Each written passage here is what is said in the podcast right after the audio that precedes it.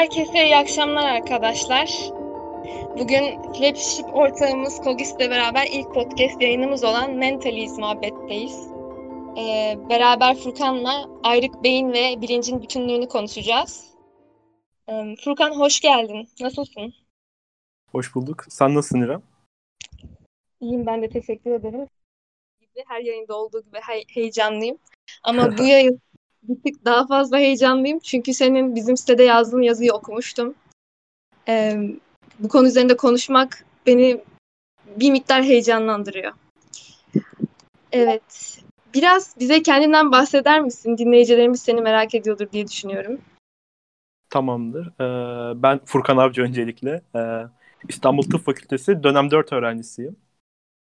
Ee, özellikle nöroloji ve e, bilişsel nörobilim, nöropsikiyatri olmak üzere bu alanlardan e, bu alanlara ilgi duyuyorum ve bu alanlardan e, aldığım verilerle bilişsel bilime e, bir katkıda bulunmayı hedefleyen bir birisiyim diyebilirim kısaca. Harika. Şimdi bugün konuşacağımız konu ayrık beyin ve bilincin bütünlüğü. Yani başlık bu şekilde fiyakalı gayet. Ama biraz daha konuşacağımız konuyu açalım diyorum ben dinleyicilerin aklında biraz daha böyle canlanabilmesi için. Tamamdır. Ee, konuşmam aslında dört ana başlık altında toplanmış olacak. Birincisi aylık beynin ne olduğuna dair olacak. İkincisi normal bir insandaki görme alanı e, üzerine olacak. Üçüncüsü de ayrık beyni hastalar üzerine uygulanmış bir deney olan anahtar yüzük deneyini anlatacağım. Ve son olarak ise bilincin bütünlüğü veya bütünsüzlüğü üzerine yöneltilmiş teorileri ele alacağım ve böylece kapanışı yapmış olacağım. Harika. O zaman başlayalım. Ben e, bilinçle ilgili son zamanlarda çok fazla yorum görüyorum. Özellikle zaten beyin cerrahlarından olsun. Örneğin Türker Kılıç olsun. Diğer nörobiyoloji hocalarımızdan olsun. Bilinç şu sıralar gündemde anladığım kadarıyla. Bilincin ne olduğu, nerede olduğu ile ilgili. Ee, herhalde bunun yerini de corpus callosum'da arıyorlar diye düşünüyorum. Birazcık ee, corpus callosum'dan bahsedebiliriz mesela. Okey. Ee, bunu aslında bilincin corpus callosum'a yerleşik olup olmadığı e, 17. yüzyıllarda atılmış bir şey. Hani şu an çok üzerinde duruluyor mu açıkçası bilmiyorum. E, corpus callosum'u biraz kısaca açıklayalım e, dinleyiciler için. E, iki hemisfer, burada hemisferden kastım beyin yarım küreleri. Bu iki hemisferi birbirine bağlayan e, ana bağlantıya biz corpus callosum diyoruz. Yani basit bir analoji kurmak gerekirse yani bir ceviz düşündüğümüzde o iki parçasını ortadan bağlayan şey aslında bir bakıma corpus callosum diye düşünebiliriz. Peki hemen bir görsel atayım diye. Görsel aslında böyle insanların e, kafasına daha çok canlanır diye düşünüyorum. Corpus evet, callosum. E, hatta şöyle bir üstüne çalışmalar m, yapılıyor ve corpus callosum'un olayı 250 milyon nöro, nöron bağlantısı içeriyormuş. Yani gayet yoğun bir trafik var anladığım kadarıyla. Her iki e, lobu lobun iletişimini sağlayan. Ee, evet zaten e, dediğim gibi hemisfer arasındaki en büyük bağlantıyı sağlayan şey corpus callosum ama burada e, tırnak içinde en büyük e, olanı söyledim. Çünkü sadece bu bağlantı corpus callosum'dan oluşmuyor. Ufak ufak başka bağlantılar da var ama ana yapıyı tabii ki de corpus callosum oluşturuyor. Peki corpus callosum'un önemi ne tam olarak bu bizim konuşacağımız konuyla ilgili? Yani neden corpus callosum'dan bahsettik şu anda? Ee, Okey. Ee, corpus callosum iki hemisferi birbirine bağlayan bir yapı olduğunu söylemiştik. Ee, bu yapının görevi ise bir hemisferden diğer hemisfere bilgi e, transferini sağlamak. Yani bir sol hemisferin ne yaptığından sağ hemisferin farkında olmasını sağlamak bu ayrık beyinli e, ya da literatürde bölünmüş beyin olarak geçiyor.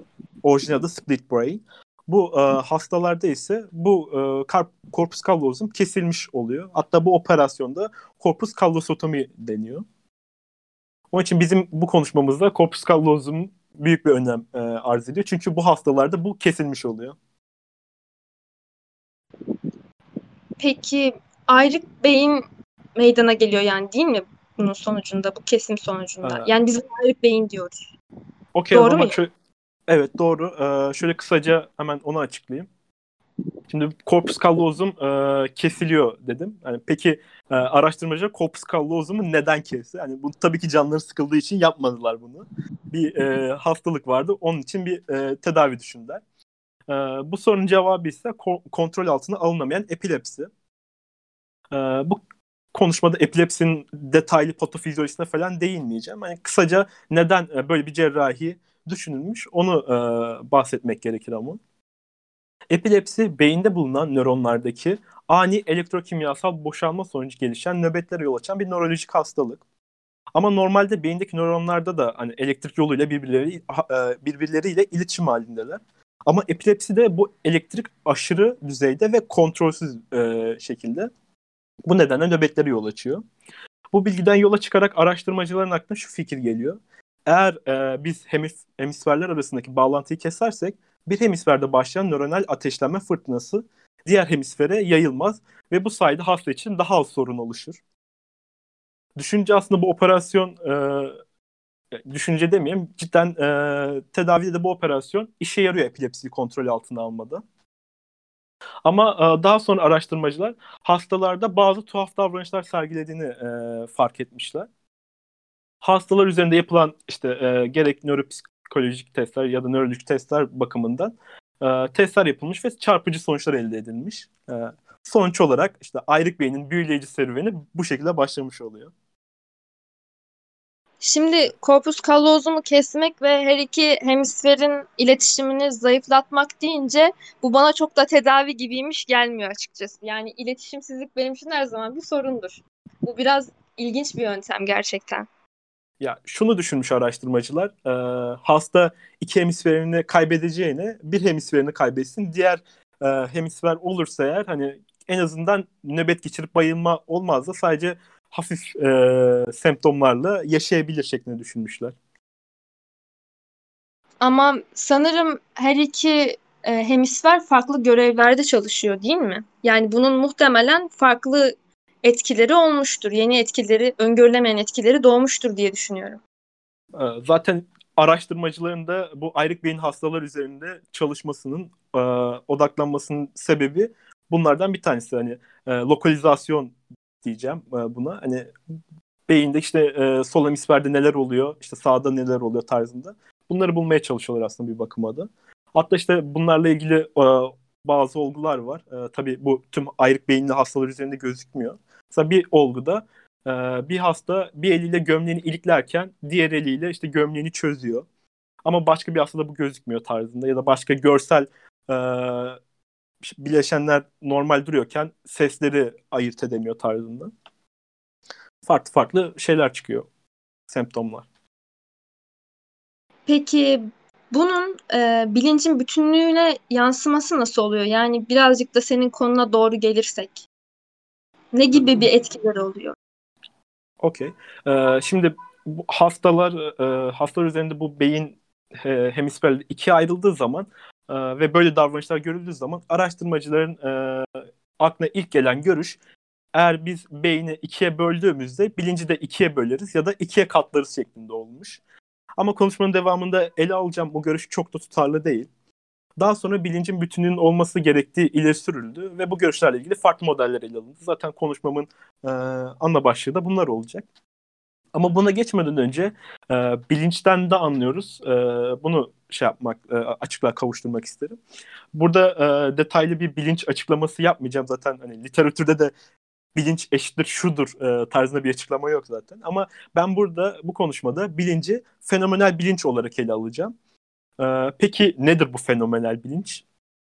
Kısaca onun gibi bir şey olmak diyebiliriz. Hani daha da uzun açarsak bunu ben olmanın nasıl bir şey olduğunu bildiğim gibi başka bir şeyin de kendisi gibi olmanın nasıl bir şey olduğunu bilmesi. Bununla ilgili çok ünlü bir makale var. Nagel'ın işte yarası olmak nasıl bir histir tarzında. Eğer hani detaylı e, öğrenmek isteyen arkadaşlarımız varsa o makaleye göz atabilirler. Bu biraz bana empatiyi hatırlattı. Ama tam olarak da öyle bir şey değil sanki. Ee, empati hmm, bu e, fenomenal bilinçe verilen örneklerden bir tanesi. Mesela ben kırmızı bir gülü e, gördüğüm veya kokladığım zaman bende oluşan hissiyatla sende oluşan hissiyat farklı ya. İşte bunu tanımlanan şey felsefede genelde qualia ya da işte fenomenal bilinç oluyor. İşte benim kastım da bu aslında bu metinde. E, senin sen olma hissin.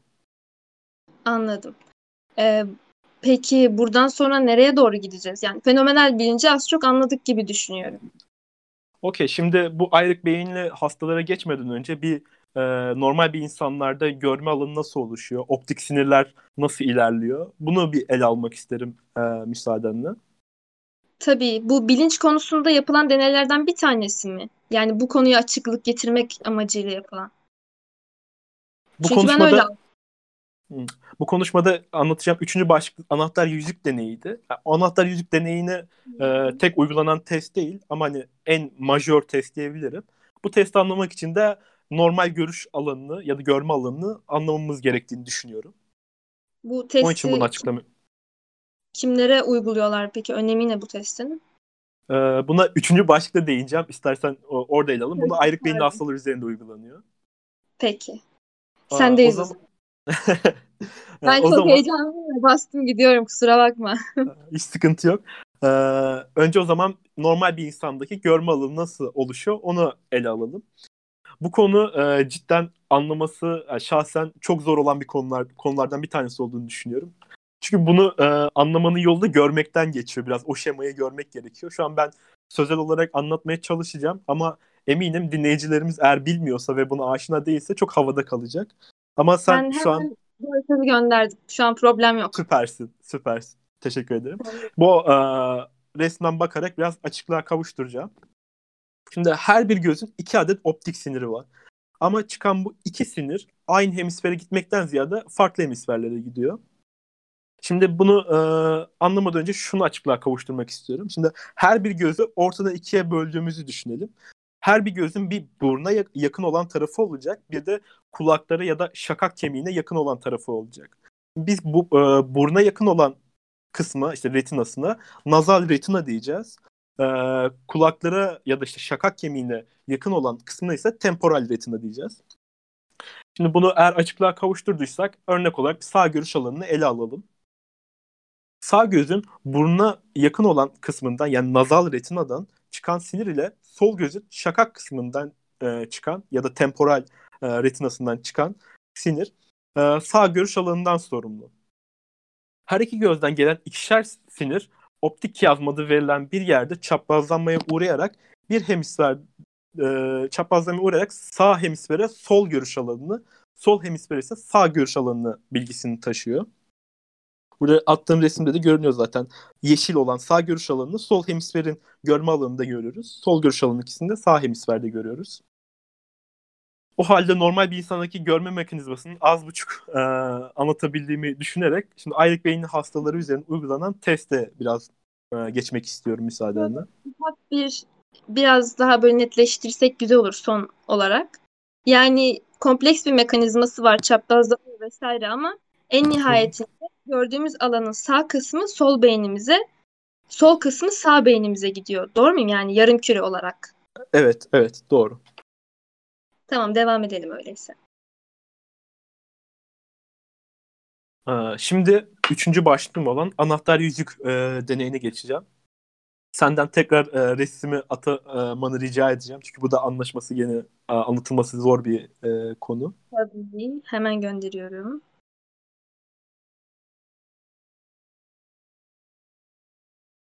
Tamam, bu arada ben arkadan anlatayım. Ee, hastanın iki hemisferi birbirinden ayrılmış olduğundan sağ ve sol görüş alanı uyaranlar birbiriyle iletişim e, iletişimi olmayacağı düşünüldüğünden böyle bir deney tasarlanmış. Hastanın sol tarafına anahtar koyulurken sağ tarafına ise yüzük koyulmuş. Ee, daha demin gördüğüm gibi optik sinirler çaprazlanmasından dolayı hastanın solundaki anahtar uyaranı sağ hemisfere giderken sağındaki yüzük uyaranı ise sol hemisfere gidiyor. Yani bu çaprazlanmayı daha demin görmüştük. Ee, şimdi araştırmacılar iki görsel uyaranın da hasta tarafında farkında olup olmadığını anlamak için böyle bir test düzenlemişler. Ve hastaya sormuşlar hani neyi gördün diye. Hasta yüzük diye cevap vermiş.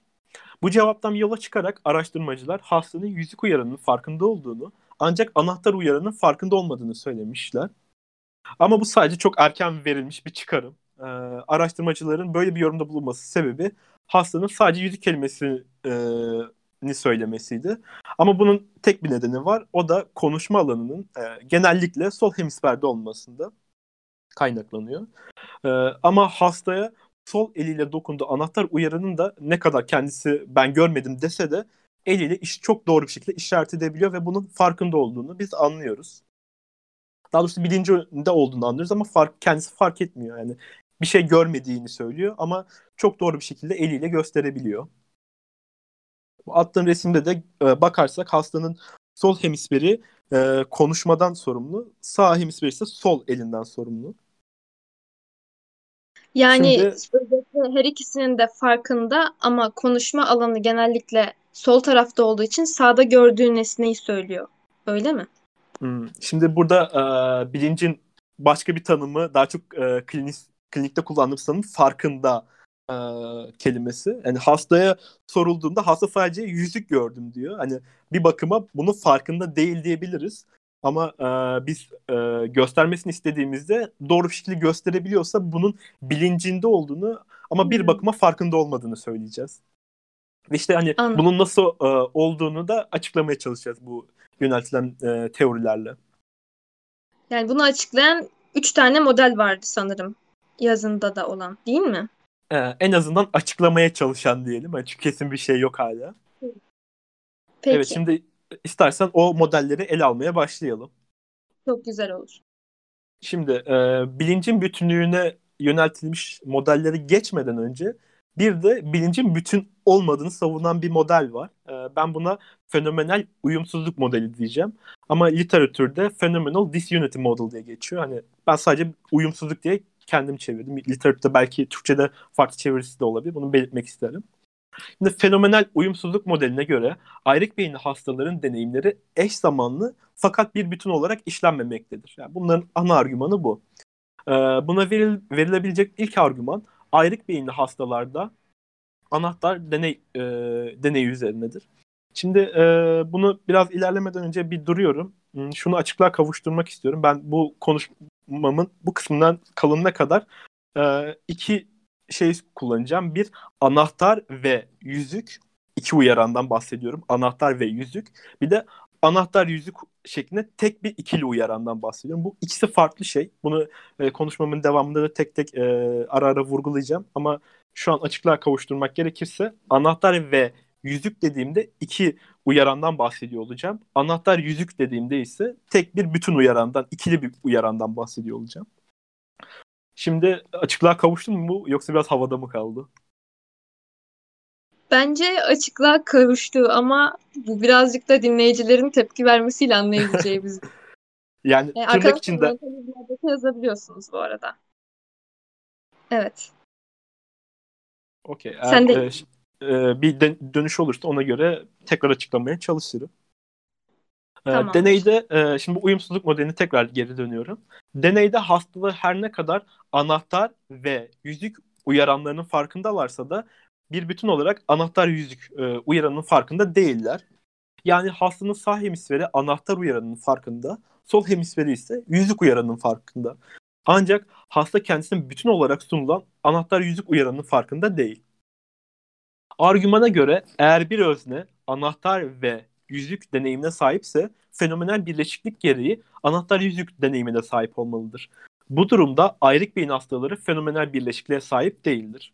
Ee, bu argümana literatürde closure argüman deniyor. Ben bunu kapama argümanı diye çeviriyorum şu an. Ee, ama bu argümana tartışmaya açık.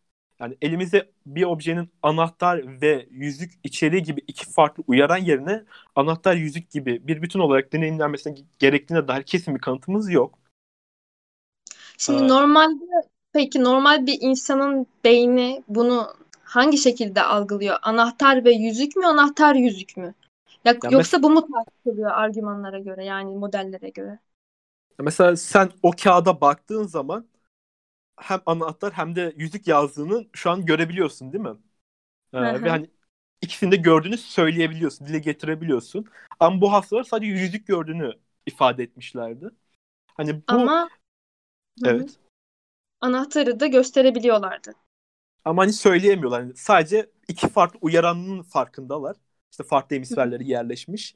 Ama onun bir bütün tek bir uyaran olduğunu farkında değiller. İşte hani bunu e, kapama diyorum. Hani iki uyarandan bir uyaranı böyle kıstırıyor, e, kıstırıyor yanlış oldu ama böyle sıkıştırıyorum tarzında. Yani bu argüman oradan geliyor. Ama hani bu e, normal bir insanda nasıl olur tarzında kesin bir argümanda açıkçası ben bulamadım e, literatürde. Herhalde bu tip modellerin geçerliliğine göre de normal insanda nasıl olduğuna yönelik çıkarımlar yapılıyor. Öyleyse. Evet. Ya bunların aslında amacı birazcık da normali açıklamak. Ee, evet zaten hani e, benim şahsi e, başlangıçta da anlattığım şahsi e, ilgi alanımda zaten buydu. Bu tarz patolojik e, durumlardan e, hani normal bir insana göre ne kaybediyorsa şeklinde e, argümanlar üretip normal bilinci açıklamaya çalışmak. Hani bu buradaki araştırmacılar da bunu hedefliyor aslında. Hani ayrık beyinli hastalar ne yapamıyor ki e, bilinç öyle tarzında. Anlatabildim umarım. Bence gayet iyi anlattın. Okey. O zaman e, fenomenal uyumsuzluğa ikinci argümanına geçelim. Buna da e, davranışsal uyumsuzluk argümanı diyeceğim. Şimdi e, buna geçmeden önce e, bir şey açıklığa kavuşturmak istiyorum tekrardan. Hmm, davranışsal uyumsuzlukla davranışsal bozukluk arasında bir e, fark var. Mesela bir odada 10 kişi olsa ve o 10 kişinin arasında 2-3 tane ayrık beyinli hasta olsun ve sen e, o odaya girdin diyelim. Orada hangi hastanın e, ayrık beyinli olduğunu anlayamaz. Çünkü hastalar aynı normal insan gibi yürüyorlar, konuşuyorlar, hatta araba bile sürebiliyorlar. Buna ben davranışsal e, bozukluk demiştim. Hani en başında işte bir eliyle e, gömleğini ilklerken diğer eliyle çözmesi gibi. Bu arada küçük bir davranışsal bozukluklar sergiliyorlar ama bütün olarak davranışları hani normal yaşamdaki davranışları e, normal bir şekilde. Şimdi bu buradaki argüman ise bundan biraz farklı. Buna davranışsal uyumsuzluk argümanı deniyor. Buradaki argüman, bu davranışsal uyumsuzluk argümanı şu şekilde. Ayrık beyin hastasında anahtar ve yüzük davranışsal olarak birleşik değildir. Burada bahsedilen davranışsal uyumsuzluk hastaya neler görüldüğünde sorulduğunda sadece yüzük demesine rağmen eliyle sol tarafında ne olduğu gösterilmesini e, istendiği zaman ise anahtar gösterebilmektedir. Hani böyle bir davranışsal bozuk uyumsuzluk var. Hani söylediğiyle gösterdiği bir değil şeklinde. Ee, her ne kadar ikisi de üst düzeylerde işlenmesine rağmen aynı anda işlenmez. Çünkü söylenmesi gerektiğinde farklı, işaret etmesi gerektiğinde farklı cevaplar veriyor bu hastalar. Ee, argüman şu şekilde oluşturuluyor. Fenomenal bütünlük davranışsal bütünlüğü gerektirir. Davranışsal bütünlüğe sahip olmadan fenomenal bütünlük sağlanamaz. İşte bu nedenle ayrık beyinli hastalar deneyimleri eş zamanlıdır fakat fenomenal bütünlüğe sahip değildir.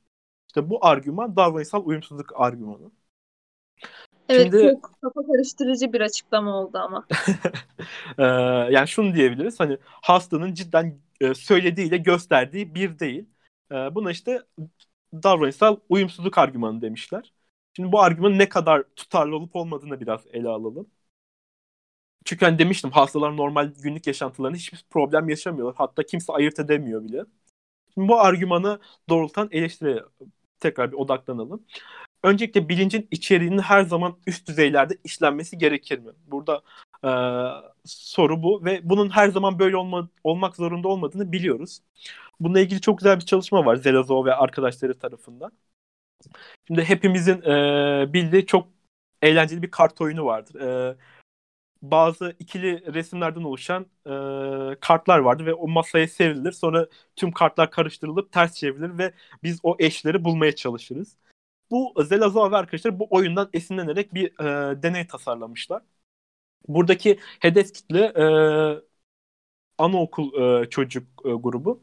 Bu çocuklara e, diyor, e, diyor ki Zelazov arkadaşlar bu kart, e, kartları, renkleri, şekilleri, boyutları gibi özelliklerine göre eşleştirmesini isteniyor. Ve e, çocuklar işte bu testi iyice açıkladıktan sonra teste başlıyorlar. Ama testin ortasındayken bir anda Zelazov ve arkadaşlar görevi değiştiriyor. Ee, mesela önceden şey deniyor çocuklar hadi e, renklerine göre sınıflandırın diye. İşte sınıflandırıyorken bir anda Zelazar diyor ki hadi şimdi bunu büyüklüklerine göre sınıflandırın diyor. Ve çocuklar bunları yapamıyor ve başarısız oluyorlar. Ondan sonra Zelazar ve arkadaşları çocukları test yapmadan sadece böyle karşısına alıp konuşuyorlar, muhabbet ediyorlar. O ara işte çocuklara soruyorlar. Ee, işte ben size renklerine göre sınıflandırmanızı isteseydim ne yapardınız diye. Çocuk da işte şunu yapardık, bunu yapardık diyor. Sonra Zelazov bir anda diyor ki e, renkleri bırakın hadi büyüklüklerine göre sınıflandırın o zaman diyor.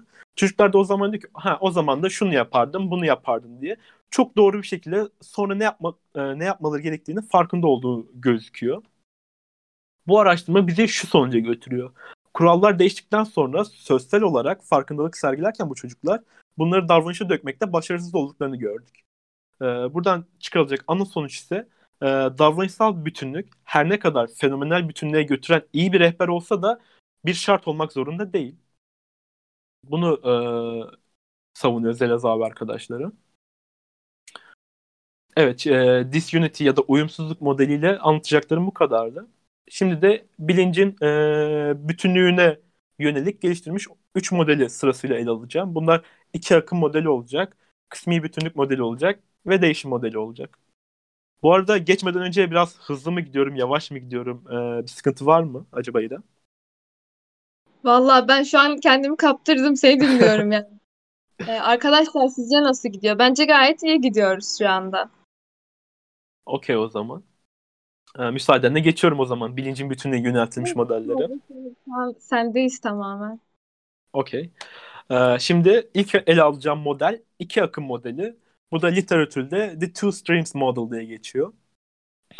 Ee, iki akım modeline göre herhangi bir anda kendi içerisinde fenomenal durumları birleşik ancak birbirleri arasında bir iletişim olmayan iki farklı bilinç vardır. Yani bu ilk bizim öngördüğümüz, başlarda öngördüğümüz modeldi bu. Bu modele göre öne sürülerden görüşlerden birisi de hastalar operasyon nedeniyle bütün tek bir global mekanizmaları iki adet her hemisfer için bir adet olmak üzere daha az global mekanizmalara sahip olduğudur. Yani düşünce ilk aklımıza gelen cidden de bu model. Ama bu model ne kadar doğru? Biraz onu irdelemek lazım. Yapılan farklı çalışmalarda hastaların bazıları az da olsa hemisferler arası iletişime e, sahip olduğu gösterilmiştir. Örneğin bir araştırmada, araştırmada hastaların bazılarını görsel bilgiler bölünürken dokunsal bilgilerin bölünmediği bildirilmiştir. Buna karşı olarak iki akım modelini savunanlar her bir hemisferde sınırlı iki deneyimin olduğunu öne sürürler. Yani burada bahseden iki deneyim içeriği iki hemisferden beslenen fakat birbirleriyle bağlantısı olmayan bir kapsam. Bunu anahtar yüzük deneyine göre açık, açıklamak gerekirse hastaları hastalarda sağ hemisferlerde sadece anahtar, sol hemisferlerinde ise yüzük içeriğinin olmasının yanı sıra bu içeriklerin sadece bulunduğu hemisferlerde sınırlı kaldığıdır. Örneğin sağ hemisfer sol hemisferdeki yüzük içeriğinin bilgisinin farkında değil. Şimdi bu argümanda çok e, büyük bir tartışmayı beraberinde getiriyor. Şimdi diyelim ki AB ikili deneyimi olsun. E, bu e, AB ikili deneyimi bizim yaptığımız mesela anahtar yüzük deneyimi olsun. Tek bir uyaran ama iki parçadan oluşuyor. Şimdi e, hastanın sağ hemisferine de A deneyimi olsun. Şimdi sorulması gereken soru aynı zamanda sağ hemisferde B içeriğine sahip mi? Eğer sahip değilse AB içeriği yani bir bütün olarak o ikili içerik nasıl oluştuğunu anlamak cidden zorlayıcı oluyor ve kafa karıştırıcı. Eğer sahip ise de hasta hasta aynı içeriğe sahip iki akıma sahip mi ol, e, sahip olmuş oluyor. Yani sağ hemisfer ve sol hemisferde bir adet olmak üzere toplamda iki adet A deneyimi ve iki adet B deneyimi olmuş oluyor.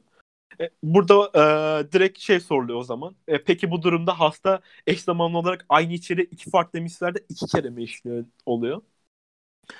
Burada biraz kafalar karışıyor. Karışmaya başlıyor. Bana şunu hatırlattı. Şimdi e, bu işlem yapılırken korpus callosum'u tamamen mi kesiyoruz yoksa kesik mi atıyoruz? Ya da hastadan hastaya değişiyor mu? Çünkü belki kesik atılıyorsa hala nöronal bağlantılar en azından sadece bu e, A ve B deneyimi için geçerli olamaz mı? Ee, şimdi Yoksa bunu... tamamen kesiliyorsa zaten biraz garip bir durum yani sağ tarafın so- sağ hemisferin soldan haber alması. Hmm, şimdi bunu e, başlangıçta bu ameliyatın adının korpus kallosotomi olduğunu söylemiştim. O zaman bu da tamamen Latin Evet tamamen evet. kesilmesi. Ee, ama biraz e, kısaca hemen bir tarihçesine değineyim o zaman. Bu hastalarda e, ilk başta şey yapıyorlar. E, başlangıçta demiştim iki hemisferin arasındaki en önemli bağlantı corpus callosum olmasına rağmen başka küçük bağlantılar da var. Ee, ilk başlarda yanlış hatırlamıyorsam 1940 ya da 50'lerde hastanın tamamen iki hemisferini ayırıyorlar. Yani corpus callosum haricinde diğer her şeyi kesiyorlar. Yani tamamen ikiye ayrılıyorlar kelimenin tam anlamıyla. Buna e, farklı bir ameliyat ismi veriliyordu ama şu an heyecandan unuttum maalesef. Lobotomi ee, olabilir mi? Lobotomi sadece o lobun kesilmesi. Yani bu direkt iki hemisferi birbirine ayır, ayırt ediliyor. Kesiliyor. Ee, daha sonra bu çok da e, büyük sorunları beraberinde getiriyor. Hani bazı e, görme bozuklukları şu bu falan diye. Onun yerine sadece corpus callosum'u keselim diyorlar. E, ve bu daha yararlı oluyor epilepsiyi kontrol altına almakta da ve e, kişisel e, e hastaların kişisel hayatlarında da herhangi bir sorun oluşturmuyor. Ama önceki oluşturuyordu. Ve e, ondan sonra eğer tek tük yapılıyorsa da ben bilmiyorum ama genel olarak yaklaşım sadece corpus callosum'un kesilmesi. Verdiğim e, sorduğun soruya verdiğin cevap tatmin edici oldu mu acaba? Evet tatmin edici oldu ve kafamı daha çok karıştırdı bu e, model konusunda yani gerçekten merak konusu. Sağ taraf yani sol taraftan haber alıyor mu yoksa almıyor mu? İki defa mı o bilgi işleniyor yoksa tek mi? Gibi. Evet, Benim zaten, şu anda e, pardon böldüm lafını ama bu iki e, akım modelinde baltayan en büyük e, argümanlardan bir tanesi zaten bu. İki akım modeline başka bir itiraz ise hastalar günlük yaşamlarında da, e, davranışsal herhangi bir bozukluk yaşamıyor demiştim. O zaman nasıl iki bilinçten bahsedebiliyoruz ki yani? Sadece normal önceden bildiğim e, kişiydi o hasta. Ameliyattan sonra da aynı kişi ve aynı herhangi bir bozukluk sergilemiyor. Buna cevap olarak iki akımı savunanlar şunu ileri sürüyorlar. Bilinçteki bu iki akım sadece deneysel ortamlarda ortaya çıkıyor ama günlük hayatta ortaya çıkmıyor şeklinde söylüyorlar. Ee, buna karşı olarak söylenen görüş ise e, fenomenal yapımız e, bir bakıma nöral altyapımız sayesinde gerçekleşiyor. E, peki nasıl oluyor da nöral altyapımız gündelik yaşamda farklı, deneysel ortamda böyle farklılık gösteriyor? Buna bir cevap veremiyorlar e, açıkçası iki akımı savunanlar. Yani özetle iki akım modeli ayrık beyin üzerine en çok konuşulmuş, belki de gereğinden fazla konuşulmuş, geleneksel bir bakıştan öteye gidemiyor. Peki, Peki e, mesela hep anahtar yüzük deneyi üzerinden gittik ya. Mutlaka farklı deneyler de yapılmıştır aslında. Onları da incelemekte fayda var diye düşünüyorum. Yani bu konuya ilgilenen arkadaşlar için e, böyle ileri okuma gibi bu konudan ha, da bahsedeyim. Okay. Ee, şimdi bir bütünlük olsun diye tek bir deney üzerinden farklı modelleri incelemek istedim. Çünkü yoksa o zaman Hı-hı. argümanlar tamamen şaşacaktı. Ee, Muhtemelen e, sabah kadar konuşmamız gerekirdi yani. Evet. E, dinleyicilerimiz arasında cidden böyle meraklı e, arkadaşlar varsa bu konuyla ilgili çok e, güzel bir kitap var. O da Gazanika ve Ledox'un yazdığı The Integrated, The Integrated Mind adlı kitap. E, bu o kitabı okuyabilirler. Bu zaten Speri bu aylık beyin hastaları üzerinde Nobel ödülü alıyor. Onun öğrencisi olarak Gazaniga hala da yaşıyor kendisi. Yanlış hatırlamıyorsam. Ee, o hocasının aldığı bilgiyle gün, hala ayrık beyin hastaları üzerine çalışıyor. Bu kitabı da yak, e, yanlış hatırlamıyorsam 60'larda falan yazıyordu ve bu e, başlangıçtan sona ayrık beyin e, hastalığı üzerine yapılmış deneyleri ele alıyor. Eğer çok daha e, bilgi isteyen arkadaşlar varsa da PubMed veya Google Scholar'a girip e, Gazaniga yazarak e, detaylı inceleyebilir. Adam her 5 yılda bir ayrık beynin son 5 yılı şeklinde review'lar yazıp koyuyor. Yani bu şekilde e, öneri verebilirim. Kitabın adını tekrar söyler misin? Yazılı bir şekilde arkadaşlara göndereyim. E, çete yazmayı deneyeyim ben o zaman. Ya da bir arkadaş yazıyor galiba ama. Tamamdır. Yazdım galiba. Aynen. Mind olacak. Ben yanlış yazdım. Yunus arkadaşımızın yazdığı doğru olan. Teşekkürler Yunus. Ee, evet. Şimdi iki akım modelini bayağı geleneksel görüşle dışladık. Hani şimdi bakalım e, buna karşı daha iyi e, modeller var mı? E, ikinci modelim olan kısmi bütünlük modeli. Bu da literatürde The Partial Unity Model diye geçiyor. meraklı olan arkadaşlar o şekilde arayabilirler. Eldeki veriler tam bir karmaşa halindeyken Nagel, bu bahsetmiştim yarası olmak nasıl bir iş makalesini yazan kişi. Nagel belki de tam sayıda zihin olmadığı önermesini ortaya sürüyor. Şimdi bu Nagel'ın ortaya e, sürdüğü bu fikri anlamak için e, Lockwood'un e, yaptığı kısmi bütünlük modelini inceleyelim. Bu modele göre ayrık beyin hastalarda eş zamanlı deneyimler gerçekleşiyor. İşte e, biz bunlara deneyim 1, deneyim 2, deneyim 3 dedim ya da kısaca D1, D2, D3 diyeceğim. Bu modele göre kişideki D1 ve D2 deneyimleri beraber D3 ile bütünlük halindeyken birbirler arasında bütünlük yoktur. Hemen bunu kısaca bir e, analoji kurmak gerekirse böyle e, kafamızda e, D3'ü böyle en üstte yazarsak oradan iki e, ok çizelim aşağı doğru. D1 ve D2 yazalım.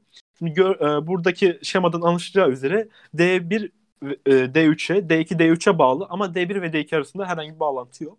E, işte kısmi bütünlük modelinin açıklamaya çalıştığı şey e, taslak bu, yönde. Kısmi bütünlük modelinin ortaya çıkmasının nedeni ayrık beyinli hastalarda elde edilen veriler ışığında hastaların iki akım modeline kıyasla daha fazla bir bütünlük göstermesi ve tek bir birleşmiş bilince kıyasla ise daha az bütünlük göstermesi. Yani kısaca şey e, biraz e, bunlarda iki bilinç yok, e, bir bilinç de yok. O zaman bir buçuk bilinç şeklinde bir e, model geliştirelim e, yönünde olmuş bir bakımı. Ee, yani peki... bilinç tek bir bilinçten biraz daha fazla oluyor ama iki katına da çıkmıyor gibi bir anlamı çıkıyor buradan. Ee... Nispeten fazla bir gösterimi var diyor. En azından Nagel ve Lakewood e, okuduğum makalesinde bunu düş- e, söylüyorlar. Hani birbirlerinde bir bütünlük var ama tam bir e, tek yek bir bütünlük değil. Yani azar azar bütünler. Hani ne birler ne iki tam arasında bir yerdeler deniyor. Ama Anladım. bu e, hani kesin kabul edilen bir şey değil. Bu da dediğim gibi model bir hipotez. Peki kısmi bir bütünlük e, bütünlük bütünlüğü bilinç söz konusu olabilir mi? Şimdi biraz bunu irdeleyelim. Kısmi bütünlüğe karşı sun, ilk sunulan argüman kısmi bütünlüğü bilinçli bir kişinin fenomenal bakış açısını hayal edemiyor oluşumuz. Ama bu yeterince tatmin edici bir argüman değil. Çünkü bizim hayal gücümüzün sınırlı, sınırları aynı zamanda fenomenal olasılıkların sınırı olmak zorunda değil. Sonrasında daha sağlam bir argümanı ortaya atıyorlar. Kısmi bütünlük modelinde asıl sorun onu hayal edemiyor olmamız değil de akıl almazlığıdır. Yani biraz açıklamak gerekirse biz yarası olmanın nasıl bir his olduğunu hayal edemesek bile yarası olmanın nasıl bir his olduğunu düşünmekte hiç zorluk çekmiyoruz. Yani hemen düşünebiliyoruz. Bunun aksine kısmi bütün bir bilinci sahip olmanın nasıl bir şey olduğunu kavrayamıyoruz. Ee, bunu söylüyorlar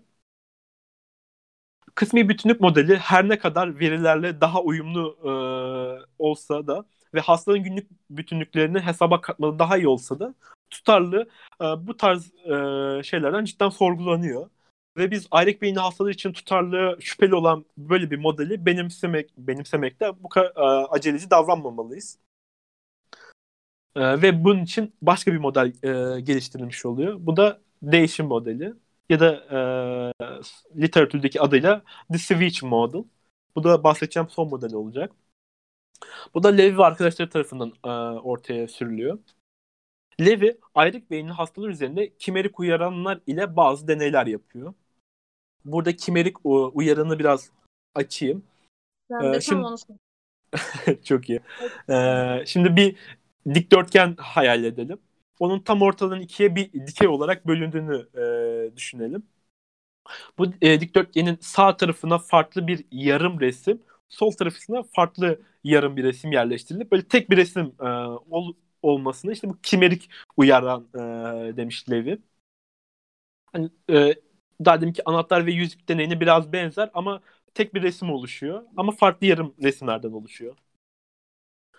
Deneyde hastaların bazılarının sözel olarak uyaranın söylenmesi gerektiği söylenirken bazılarına elleriyle işaret etmesi gerektiği söylenmiş. İşte hastalar anlamsız şekiller, kelimeler, geometrik şekiller, renkler ve bir sürü konuda test ediliyor Levi arkadaşları tarafından. Hastaların çoğunluğu bu deneyde tek bir cevap vermişler. Daha cevap vermeyen diğer hemisferin ise algının dair hiçbir kanıtı yokmuş. Ama birbirleri arasında bir anlaşmazlık da yokmuş. Lev ve arkadaşları doğrultusunda bu iki akım modelinin hemisferler arası çatışma olmaması açıklamada yetersiz kaldığını e, vurgulamış, vurguladı. İki hemisfer, iki ayrı algılama var ise neden biri diğerinin cevabına sorun çıkarmıyordu? E, Lev ve arkadaşları işte bu e, yeni bir model öne sürüyorlar. Bu da değişim modeliydi. Değişim modeline göre ayrık beyinlerdeki bilinç iki hemisferin arasındaki değişmesiyle oluştuğu şeklindedir. Hastanın bilincini oluşturmada iki hemisferde görev almasına rağmen iki hemisferde eş zamanlı olarak bilinç oluşturmaz. Yani bu çoğu zaman en azından. Hemisferler arasında bu değişmeler hastaların farkında olduğundan, olduğu bilinçten daha fazla bilince sahip olduğu izlenimini doğuruyor. Hani buradan çıkarılacak sonuç belki de biz de olduğumuzdan daha fazla bilinçliyiz ama e, bunun farkında değiliz sadece. Değişim modelinden baktığımız zaman e, kapama ve davranışsal uyumsuzluk argümanları anahtar yüzük e, kelimelerin aynı anda bilinçli olduğunu e, varsaydığı için yanlış olduğunu söyleyebiliriz. Hasta anahtar kelimesinin bilincinde ve yüzük kelimesinin de bilincinde. Fakat aynı anda anahtar yüzük kelimesinin farkında değil. Yine de hastanın davranışları iki uyarının bilincindeymiş gibi görünüyor. Ama burada sorulacak soru bu, hani bu nasıl mümkün olabilir ki? Değişim modelinin e, savunanların cevabı ise şu şekilde. Aslında davranışları bütünlük halinde değil. Dikkat iki hemisfer arasında değişim o kadar hızlı oluyor ki davranışları bütünlük gösteriyormuş yanılsamasını doğuruyor. Hatta e, Creator ve arkadaşlar tarafından yapılmış e, bir yapılan bir çalışma var. E, bu çalışmada bir hemisferin maksimum çaba sarf etmesiyle diğer hemisferin kapasitesinin kapasitesinden faydalanabileceği gösterilmiştir. E, ama şimdi burada sorulacak şey şu. E, hastalarda korpus callosum yok. Hani nasıl diğerinden faydalanabilir ki? E, bunun sebebinde muhtemelen e, beyin sapına yerleşmiş kapasite dağıtım sistemi olduğu düşünülmüştür. Bunu e, literatürde başka alanlarda da kullanılıyor bu kapasite dağıtım sistemi. E, anestezide falan kullanıyor ama çok detaylı ha, e, hakim değilim buna. İşten bir o bakabilirim. zaman olmuyor mu biraz? Yani iki hemisfer arasındaki iletişimi korpus callosum dışında bir de beyin sapında da bir bölüm sağlıyor gibi bir şey çıkıyor o zaman. Ya, e, bir bakıma kargo şirketi gibi o bilgiyi buraya götür, bu bilgiyi şuraya götür tarzında bir dağıtım sistemi olduğunu düşünülüyor bu beyin sapında bir yerde. Bir e, Pons civarında falan olduğunu sö- söylüyorlar ama tam detaylı bilmiyorum açıkçası. Anladım.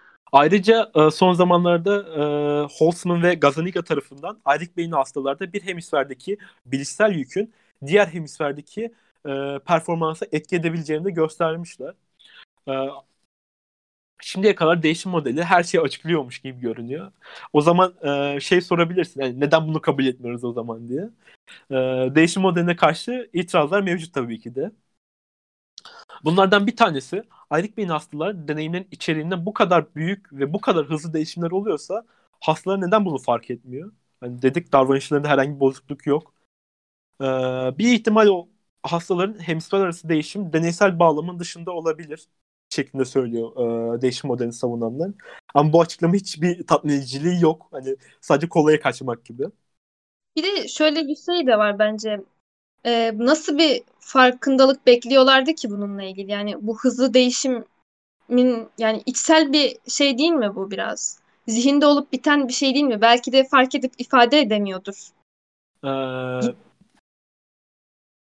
yani aklımızda aklımızda olan her şeyi dile dökmüyoruz sonuçta. Yani hastalar aslında fark edip belki de e, laboratuvarda işte deney ortamında karşı tarafa iletmiyordur bunu belki gibi. Hmm. Burada e, Integrated Mind'da güzel bir deney vardı. Şu an çok detaylarını hatırlamıyorum ama e, hastalara bu kimerik uyaranlardan bahsetmiştim. E, öyle bir uyaran veriyorlar. Uyaranın bir kısmında e, tavuk bacağı var. Bir kısmı tavuk gagası var. E, bir kısmında ise böyle karlı bir manzara var. İşte kış manzarası var. E, hastaya ne gördüğü e, sorulduğunda çok böyle e, absürt cevap veriyor. E, şey diyor tam cevabı hatırlamıyorum da hmm, hava soğuk olduğu için tavuk kafesini e, temiz önünü e, kürekleyeceğim tarzında. Hani burada hasta bir oyun yapmıyor bu arada. Cidden bu cid, yorumları ciddi yapıyor. Hani bunda şey e, çıkarıyoruz. Hani hasta aslında ikisinin de e, farkında demeyeceğim. Bilincinde ama hani kesin olarak bir şey söyleyemiyor. Buradaki e, şey halinde gibi o zaman yani. Her iki hemisfer arasında takılı kalmış gibi bir şey çıkıyor burada şey var. Hmm, buradaki sorulan bu hani hastalar bunu neden fark etmiyor kısım aslında burada e, bu deneyle alakalı. Hastalar e, iki uyarını hani farkında olmadan bilincinde işliyorlar ve böyle komik bir cevap veriyorlar. Hani işte e, kümesin önünü temizleyeceğim tarzında. Ama e, hastalar bunu böyle bir e, normal hayatlarında bir, bir davranışsal bozukluk yaşamadığını söylemiştim. Sadece kendileri hızlı bir cevap veriyor. E, bu şekilde. Belki de ayrık beyinliler çoğunlukla tek hemisferdeki bilince sahip. Yani bunda muhtemelen sol olduğunu iddia ediyorlar. E, buna kanıt olarak yapılan deneylerde hastaların sağ hemisferi bir görevi başlattığı zaman aniden sol hemisferin gö- görevi e, devralması gösteriliyor. Burada e, muhtemelen solda e, bilinci olması, konumlandırılmasının sebebi ise başta bahsettiğim gibi konuşma alanının solda olması. Ama bu da e, çok e, şeylere açık, e, konuşmalara, e, tartışmaları açık. Çünkü biz şey diyemeyiz yani konuşma e, eşittir bilinç diyemeyiz. Çünkü buna e, çok iyi örnekler mesela afazik hastalar var yani konuşma e, bozuklukları olan hastalar var ya da e, konuşma öncesi çocuklar var. Yani konuşma öncesi çocuklarda bilinç olduğunu biliyoruz ama konuşma alanları tam gelişmemiş oluyor. Yani bu e, argüman da aslında çok da sağlam olmuyor. Peki hastalar neden bilinçlerdeki bilinçlerindeki hemisferler arasının nedeniyle fenomenal kesiklik yaşamıyorlar? Yani bu soruya bu soruya işte daha deminki o örnek verdiğim e, deneyde de o tavuk de, e, bacağı ve kürek e, deneyinde de ele tutulur bir cevap e, çıkmıyor aslında.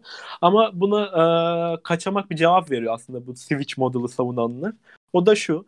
E, genellikle bilinç bozuklukları e, olan hastalıklarda hastada bir iç gözlem körlüğü eşlik ediyor. Büyük ihtimalle bununla alakalı olduğunu söyle, e, söyleniyor.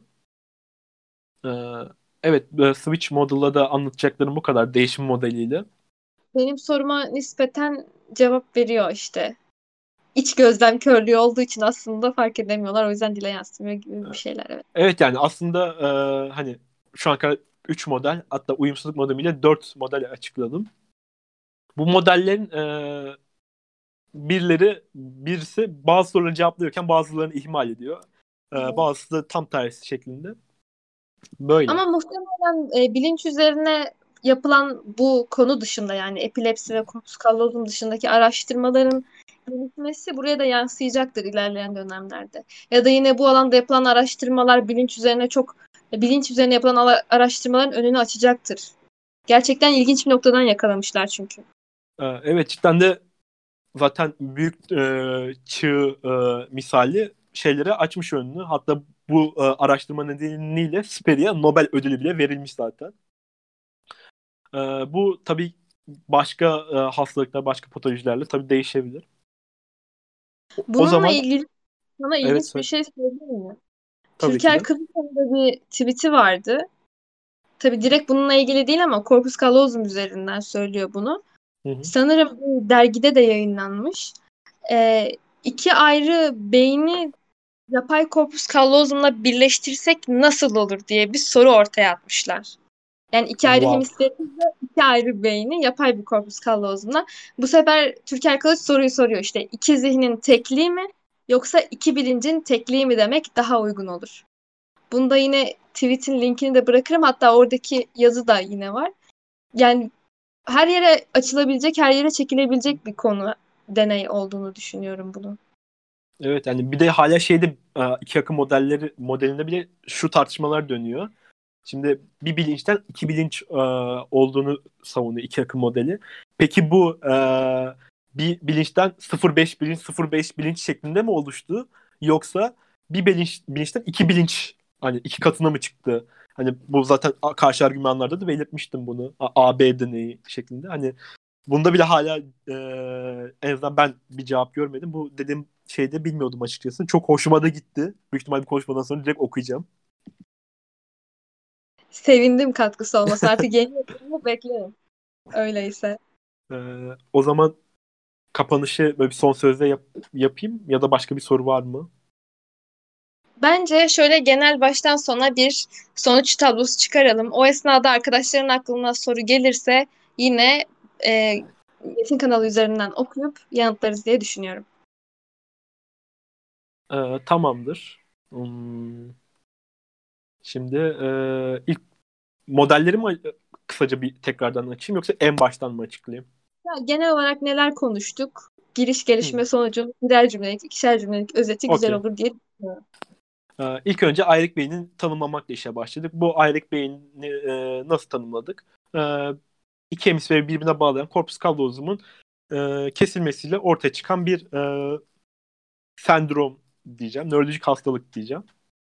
Aslında nörolojik hastalık yanlış olacak. Çünkü e, biz bir cerrahi sonucu bunu ortaya attık. Bunu tam tanımlamasını şu an bulamayacağım ama e, bir e, tablo diyeyim. Kolaya kaçmak anlamında. Ondan sonra e, ayrık beyin hastaları geçmeden önce bir normal bir insandaki e, optik sinirlerin e, yolağını izledik. Bu da işte sağ hemisfer sağ e, sağımızdaki objeleri sol hemisferde, solumuzdaki objeleri sağ hemisferde işlediğimizi gördük. Ee, sonra anahtar yüzük deneyine değindik. Bu anahtar yüzük deneyinde ise e, çok basit bir şekilde hastanın soluna anahtar, sağına yüzük koyuldu ve hastaya ne gördüğünü sorulduğunda hasta yüzük cevabını verdi. Bunun sebebi ise konuşma alanının sol hemisferde olması. Hastanın çünkü sağında yüzük vardı. Sağındaki yüzük sol hemisferine gitti ve konuşma alanından yüzük uyarı, e, output'u çıktı. E, so, sonra eliyle e, sol ile göstermesi istediğinde ise anahtarı bulabildi. Ne kadar kendisi görmediğini iddia etse de. Bu da e, sol elin sağ hemisferde yerleşik olduğunu e, gösteriyor. Ondan sonra bilincin bütünlüğü ya da bütünsüzlüğüne e, ilişkin teorileri inceledik. İlk baktığımız bütünsüz ya da uyumsuz olduğunu savunan e, disunity model ya da e, uyumsuzluk modeli. Bunda işte, işte işte hastaların bilincinin bütünlüğü olmadığını işte kapama argümanı ve e, davranışsal uyumsuzluk argümanıyla ele aldık. Ama bunların da ne kadar tutarlı olacağını olabildiğini sorguladık ve hani kesin bir tatmin edici cevaplar vermediler. E, ondan sonra bilincin bütünlüğe yöneltilmiş 3 modeli inceledik. Sırasıyla birinci modelimiz iki akım modeli. Bu model e, bir bilincin hep bu operasyon sonrasında gerek iki katına gerekse yarım olacak şekilde iki bilince dönüştüğü.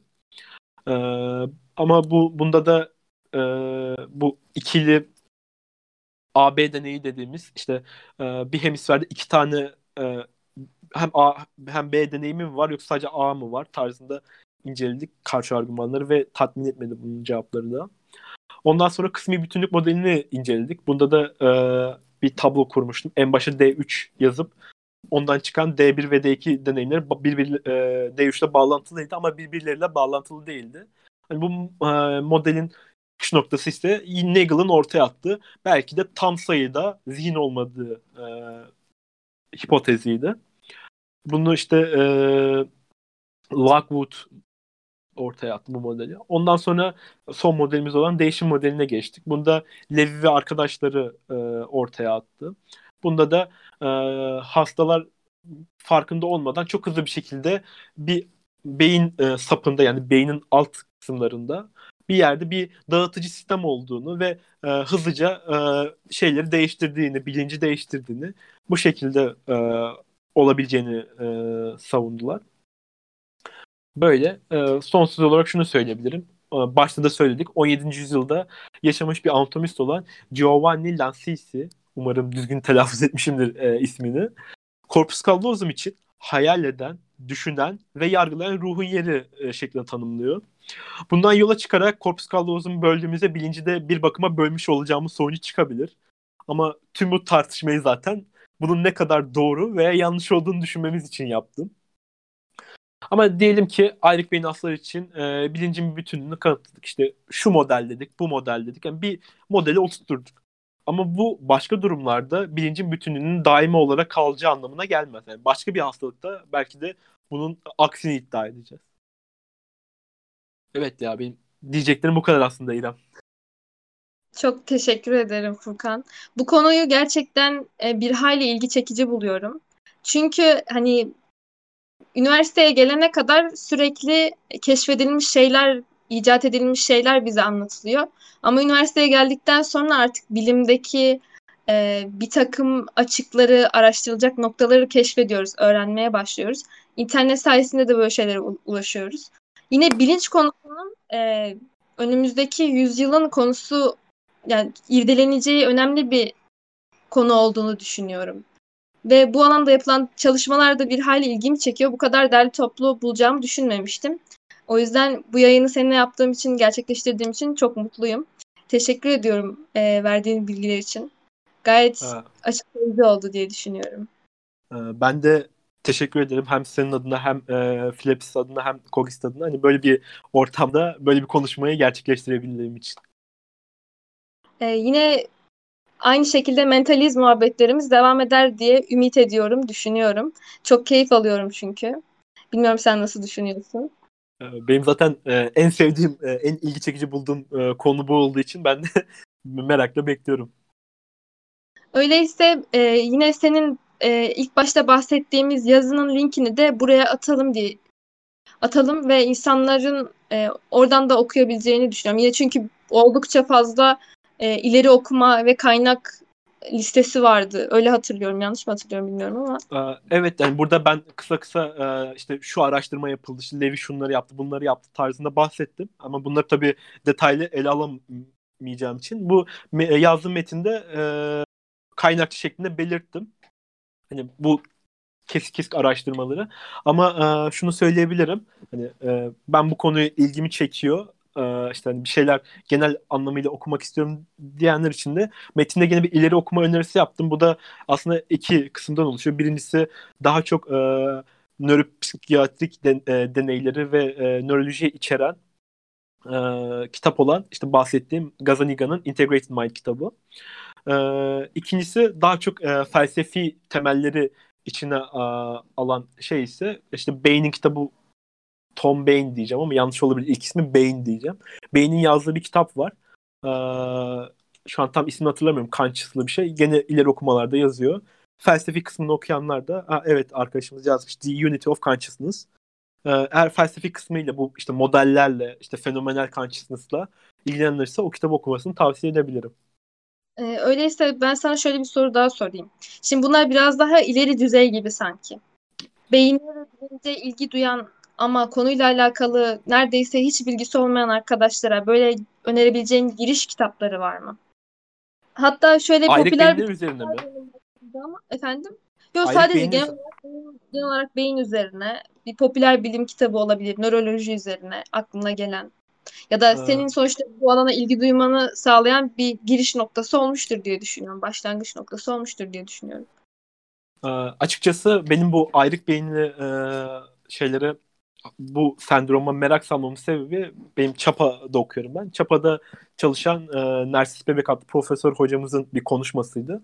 Ondan e, yola çıkarak Gazaniga'nın o Integrated Mind kitabını okumuştum ve bu şekilde biraz bilince merak salmıştım. Bunun haricinde e, Türkçe'de çevrilmiş nitekim kaynaklar mevcut. E, bunu hatta e, Yunus arkadaşımız Philips'e de yüklemişti. Türkçe'de okunabilecek kaynaklar diye.